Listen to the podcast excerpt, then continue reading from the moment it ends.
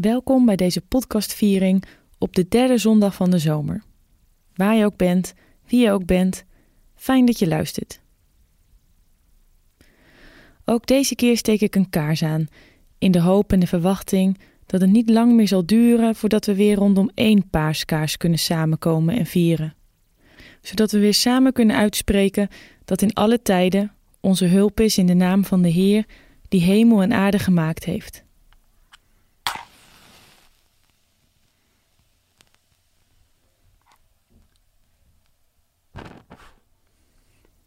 In deze podcastaflevering staat lied 816 centraal. De mannen van de Oude Bavelkanterij zullen het straks zingen. Dat wij onszelf gewonnen geven aan het bevrijdende bestaan. Deze podcast staat in het teken van afhankelijkheid en kwetsbaarheid. Dat we dat zijn, dat hebben we de afgelopen maanden wel gemerkt. Kwetsbaar, want wie ziek is geweest door corona, weet dat maar al te goed. Dat we afhankelijk zijn van elkaar is ook heel duidelijk geworden. We waren er afhankelijk van of iedereen zich wel aan de regels hield. En of er mensen waren die wilden helpen wanneer wij het even niet meer konden. Een gebed heeft ook altijd iets te maken met afhankelijkheid en kwetsbaarheid. In een gebed bidden we onszelf open voor God, omdat we ons afhankelijk kunnen voelen van God. De dingen van ons hart kunnen wel eens te veel zijn voor een mens alleen. We laten zien wat ons raakt en waar we ons zorgen om maken. Zo tonen we onze kwetsbaarheid. Aan de andere kant ben ik er ook van overtuigd dat God afhankelijk is en kwetsbaar. Kijk maar naar het verhaal van Jezus. Zijn geboorte en dood zijn verhalen over een God die kwetsbaar is en afhankelijk. God is ook afhankelijk van ons. Hij wordt zichtbaar tussen ons mensen. Dominee Tom de Haan gaat voor in deze bijzondere wisselwerking tussen kwetsbare en afhankelijke partijen. Laten we bidden. God, wie zijn wij in deze wereld? En wat is onze plaats? Waar mogen we bij horen? En wie mag bij ons horen? Hoe leven we samen zodat iedereen zich geborgen en veilig weet? Help ons op te komen voor onszelf en voor wat we nodig hebben. En help ons plaats en ruimte te maken voor wie in de verdrukking leeft. God, wij mensen zijn zo gericht op de kleinste verschillen tussen ons en een ander. En langs die verschillen trekken we onzichtbare grenzen op. Help ons onder ogen te komen dat we eigenlijk vreemden zijn voor onszelf zolang we in een ander vooral onszelf proberen te zien. En dat het liefhebben van onze naaste niet los te maken is van de liefde voor onszelf, met al het moois en het lelijks dat in ons is. God, help ons richting te vinden in deze chaotische tijd van afstand. Wees met wie ziek is, in ons huis, in onze stad en wereldwijd. Amen.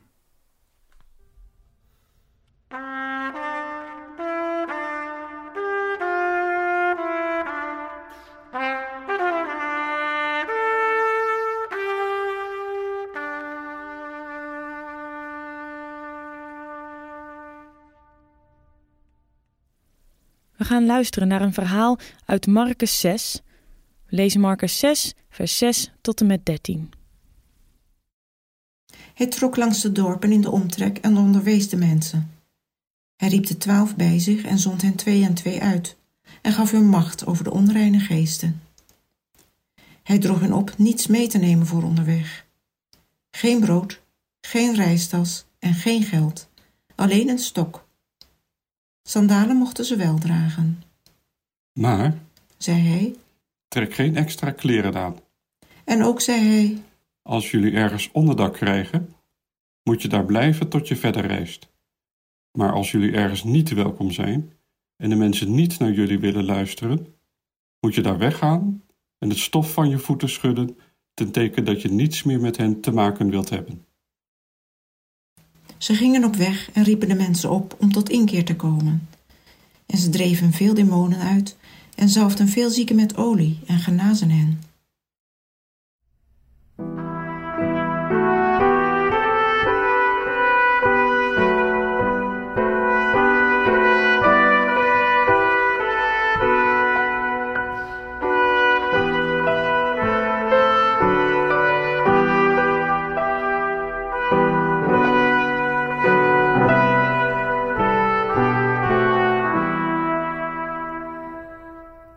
they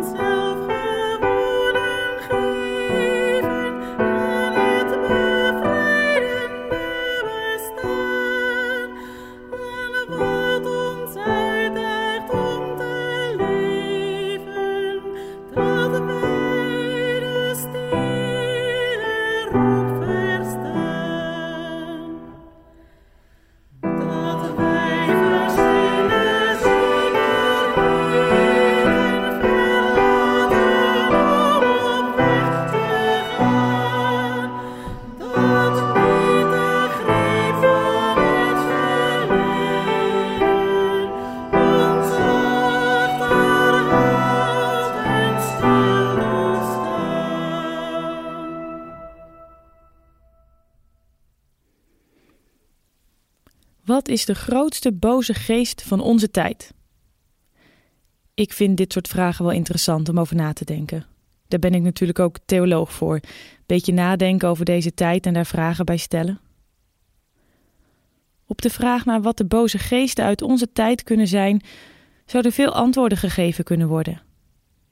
De smalle economische blik op de mens die heerst in onze maatschappij, de ongelijkheid die maar blijft voortbestaan tussen mensen, arm en rijk, wit en zwart, man en vrouw, homo en hetero. Of is de grootste boze geest van onze tijd misschien wel dat we mensen opdelen in gelovig en ongelovig? Alsof niet ieder mens hoopt, gelooft en lief heeft. En dat we daarmee de kijk op de religieuze mens vernauwen. Sowieso denk ik dat onze tijd boze geesten genoeg heeft. Bijna moeilijk kiezen. Maar voor deze overdenking heb ik gekozen om een bepaalde boze geest aan te pakken, en wel de boze geest van het niet mogen falen. Want ik denk dat we masse aan faalangst lijden. Niet vreemd, want rond falen hangt namelijk een enorm taboe in onze maatschappij. Zakken voor je examen, een echtscheiding, soms zelfs een ziekte, Denk ook maar eens aan de discussie rondom corona en obesitas. Alsof mensen met obesitas zelf de corona over zich hadden uitgeroepen. En wat dacht je van jonge ouders en de mogelijkheid van prenatale onderzoek? Wanneer je niet een volledig gezond kindje op de wereld zet, is het dan de eigen schuld? Want je had ook anders kunnen kiezen? Dat soort gedachten versterkt het gevoel van maakbaarheid van het leven. We zijn zelf verantwoordelijk voor het al dan niet slagen van ons leven. En hoewel sommige dingen uiteraard een gevolg zijn van ons eigen handelen, is het wel heel zwaar om voor alles wat er gebeurt in ons leven volledig zelf de verantwoordelijkheid te moeten dragen. Waar we in vroegere tijden met elkaar geloofden dat ons dingen gebeurden door toedoen van een duistere wereld die boze plannen voor ons maakte, zijn wij in deze tijd onze eigen plaaggeest geworden. Wat ons overkomt is onze eigen verantwoordelijkheid. Veel van wat gebeurt, zo geloven wij, hebben we aan onszelf te danken. Falen is in deze maatschappij daarom haast een taboe geworden. We zetten onze ellende niet op social media. Je gaat toch niet vertellen dat je weer bent afgewezen voor het zoveelste sollicitatiegesprek? Los van het feit dat je huidige baas dat zou kunnen lezen, als je die dan hebt, zou je niet willen dat het je imago aantast. Het zegt toch iets over ons, dat falen. En je praat niet zo makkelijk over dat je sinds kort misschien wel last hebt van paniekaanvallen. Straks denken mensen nog dat er iets mis is met je. Falen is taboe. We zitten onszelf op de kop wanneer we niet perfect zijn. We moeten zelf ons leven maken. Oké, even naar onze Bijbeltekst. Daar moeten we nu toch wel echt naar gaan kijken, want ik begon namelijk over boze geesten vanwege onze lezing uit Marcus 6. In dat verhaal stuurt Jezus de leerlingen op stage, zo lijkt het. Ze mogen gaan oefenen in de goede boodschap brengen. Nou, wat mogen ze dan gaan doen? onreine geesten uitdrijven. Onreinheid had hetzelfde effect als dat bij ons taboe is. Het werd uit de weg gegaan. In die tijd ging dat over menstruerende vrouwen, mensen met huidziektes, dode lichamen. Die personen mochten niet aangeraakt worden en bleven daardoor ook buiten de maatschappij. Met onreinheid wilde je dus niet geassocieerd worden. De leerlingen werden op pad gestuurd om onreine geesten te verdrijven. Nou, hoe moesten ze dat gaan doen, die geesten uitdrijven? Met een tekst van een gebed mee als een soort toverspreuk of een flesje met medicijn of toverdrankje? Nee, in tegendeel. Ze kregen nadrukkelijk de opdracht om bijna niets mee te nemen op reis. Geen brood, geen reistas, geen extra kleding, geen geld. Alleen een stok om je te verdedigen in noodsituaties. En je mocht sandalen dragen. Geen chique dichte schoenen, maar eenvoudig schoeisel. Die uitrusting straalt soberheid uit. Kwetsbaarheid ook. Door zo te reizen maakten de leerlingen zich volledig afhankelijk van de gastvrijheid van de mensen die ze tegenkwamen. Ik weet natuurlijk niet hoe dat bij jou zit, maar ik zelf word er niet erg rustig van, dat idee van reizen zonder bagage. Natuurlijk, het ziet er heerlijk vrij uit bij een ander, wanneer iemand zonder wat dan ook op pad gaat. Travel light. Geen ballast. Met de wind in je haren en de zon op je gezicht. Dat is genoeg, toch? Maar op het moment dat ik zelf wegga, dan neem ik tassen vol spullen mee. Spullen die zomaar eens van pas zouden kunnen komen. Helemaal wanneer er kinderen meegaan. Luiers, extra kleding, eten, heel veel eten. Flessen water, telefoon, opladen, portemonnee. Zonder die dingen zou ik me heel vervelend voelen. Dan ben je echt afhankelijk van de mensen die je tegenkomt en of ze je willen helpen. En als er iets vervelend is, dan is het wel afhankelijk moeten zijn van mensen die je niet kent. Misschien is dat nu juist wel de bedoeling van Jezus. Reizen zonder bagage maakt je afhankelijk en kwetsbaar. Net zo afhankelijk en kwetsbaar als de mensen naar wie de leerlingen op weg gaan. De mensen die te maken hebben met onreinheid, die in de ban zijn van hun ziekte of van hun verdriet. Door zonder bagage op weg te gaan, ervaren de leerlingen eerst zelf hoe het is om afhankelijk te zijn en kwetsbaar en te hopen op de goedheid van een ander.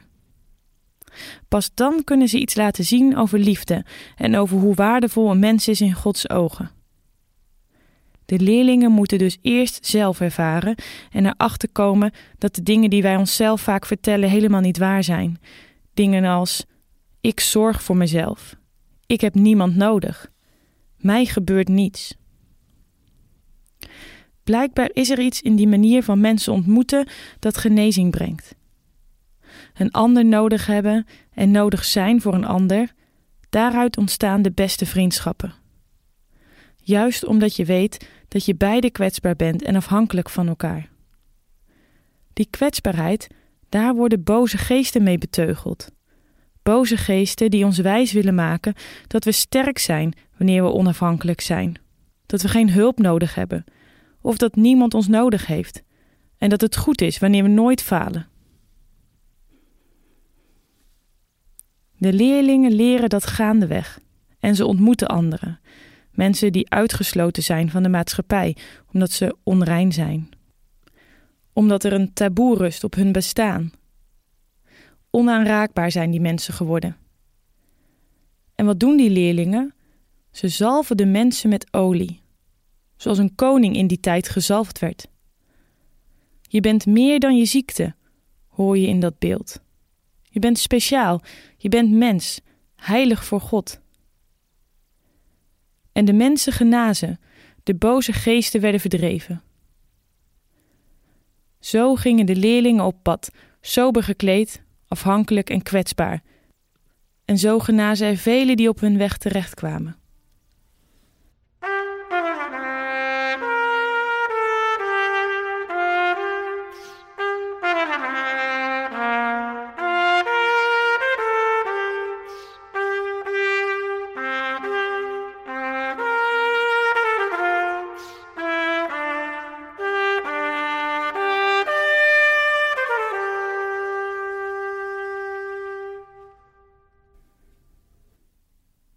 Maar we zijn er nog niet. Er zit namelijk ook een ruwe rand aan dit verhaal. Want Jezus geeft zijn leerlingen de opdracht om als ze ergens niet welkom zijn en de mensen niet willen luisteren, om dan het stof van de voeten te schudden ten teken dat ze niets meer met hen te maken willen hebben. Toen ik de tekst voor het eerst las, dacht ik wel te weten wat het precies betekende, dat stof van je voeten schudden. Ik dacht zoiets als niet lang stilstaan bij de tegenstand die je treft, maar je biezen pakken en weer verder trekken. Maar toen ik er wat naslagwerken bij pakte, bleek het toch iets anders in elkaar te steken. De uitdrukking het stof ergens vanaf schudden leidt ons helemaal naar de profeet Nehemia. Wanneer hij een afspraak maakt met de Israëlieten, schudt hij de plooi van zijn mantel uit en zegt daarbij: Zo zal God iedereen uitschudden die zich niet aan deze afspraak houdt. Uitgeschud en berooid zal hij zijn, zonder huis of haven. De uitdrukking stof afschudden uit Marcus lijkt daarvan afgeleid te zijn. Eigenlijk is het een soort van vloek, alsof je tegen iemand zegt dat hij naar de hel kan lopen. Jezus zegt tegen de leerlingen om het stof van de voeten te schudden als ze ergens niet welkom zijn. Lekker dan. Dat klinkt behoorlijk agressief eigenlijk. Als je niet welkom wordt geheten, vervloek je de mensen op je pad? Niet echt christelijk, toch? Ik lees het vooral als een waarschuwing voor mijzelf. Wanneer ik niets te maken wil hebben met kwetsbare, afhankelijke mensen, dan bouw ik niet mee aan een andere wereld, de nieuwe wereld van God, zeg maar. Dan verandert er niets in de wereld en worden er geen boze geesten verdreven, al helemaal niet mijn eigen boze geesten. De uitdrukking over het stof van de voeten afschudden is op die manier een herinnering aan het belang van gastvrijheid en openstaan voor de mensen die je tegenkomt hoe vervelend afhankelijk en eng kwetsbaar ze ook zijn. Het herinnert je aan je eigen afhankelijkheid en kwetsbaarheid. Maar een open en eerlijke ontmoeting in alle kwetsbaarheid kan zijn als salf op je wond. Jij bent mens, de ander is mens. Er is iets in onze afhankelijkheid van elkaar wat ons sterker maakt dan wanneer het ieder voor zich is. Samen tegen het stemmetje dat zegt dat je alles zelf moet doen dat we niemand nodig hebben, dat wij onkwetsbaar moeten lijken, niet mogen falen. En misschien is het een idee dat we in plaats van de stem van die boze geesten de stem van de Heilige Geest laten klinken, die ons eraan herinnert dat we niet zijn wat we doen, maar dat we mogen handelen naar wie we ten diepste zijn. Gezalfden, geliefden. Amen.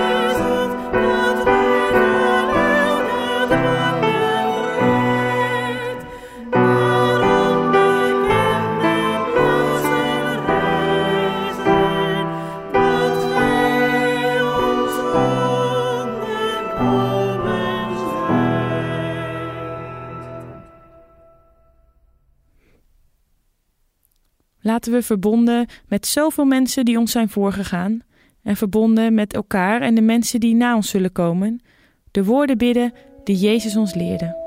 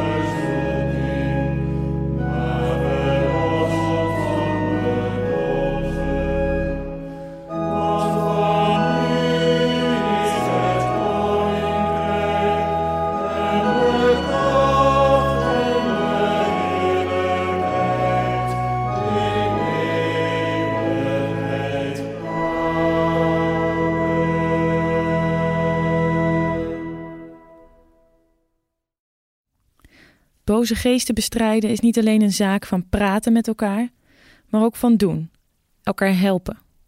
Dat kan ook financieel. Daarom is er in de kerk altijd een collecte. Zo steunen we samen doelen die mensen op weg helpen als ze zo kwetsbaar zijn geworden dat ze het alleen niet redden. Als je op de website bavo.nl kijkt, kan je zien waarvoor er vandaag een gift gevraagd wordt. Kan en wil je delen in wat je hebt? Ga dan naar de site en geef. Zondag 5 juli is een bijzondere dag. Die avond zal in de Grote of Sint-Bavo-kerk sinds tijden weer een viering zijn, een zogenaamde zomeravonddienst met bijzondere muziek. Sopraan Annette Boland werkt aan deze viering mee samen met violiste Suzanne Groot en organist Anton Pauw. Op het programma staat de Oostenrijkse componist von Herzoberg. Daarnaast klinkt onder andere het ontroerende avondlied voor viool en orgel van Jozef Reinberger. Ikzelf, dominee Willemijn van Dijk, ga in deze viering voor. Wil je hier graag bij zijn? Tot 6 uur zondagavond kan je je aanmelden via de site bavo.nl. Wees dan als kwetsbaar mens gezegend en tot een zegen in al je bezigheden. God gaat met je mee, want de genade van onze Heer Jezus Christus, de liefde van God en de verbindende kracht van de Heilige Geest is met ons allen. Amen.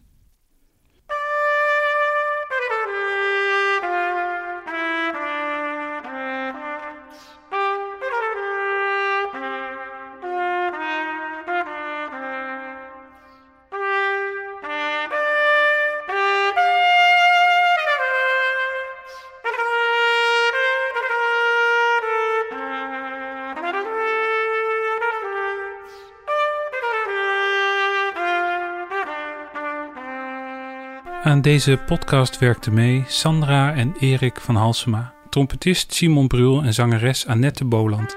En Anton Pauw als kantoororganist. Je hoorde de mannen van de oude Bavo-kantorij lied 816 zingen uit het nieuwe liedboek. De opnames werden gemaakt door Michel Zera. Je hoorde mij, dominee Tom de Haan. En je hoorde mij, en ik ben dominee Willemijn van Dijk.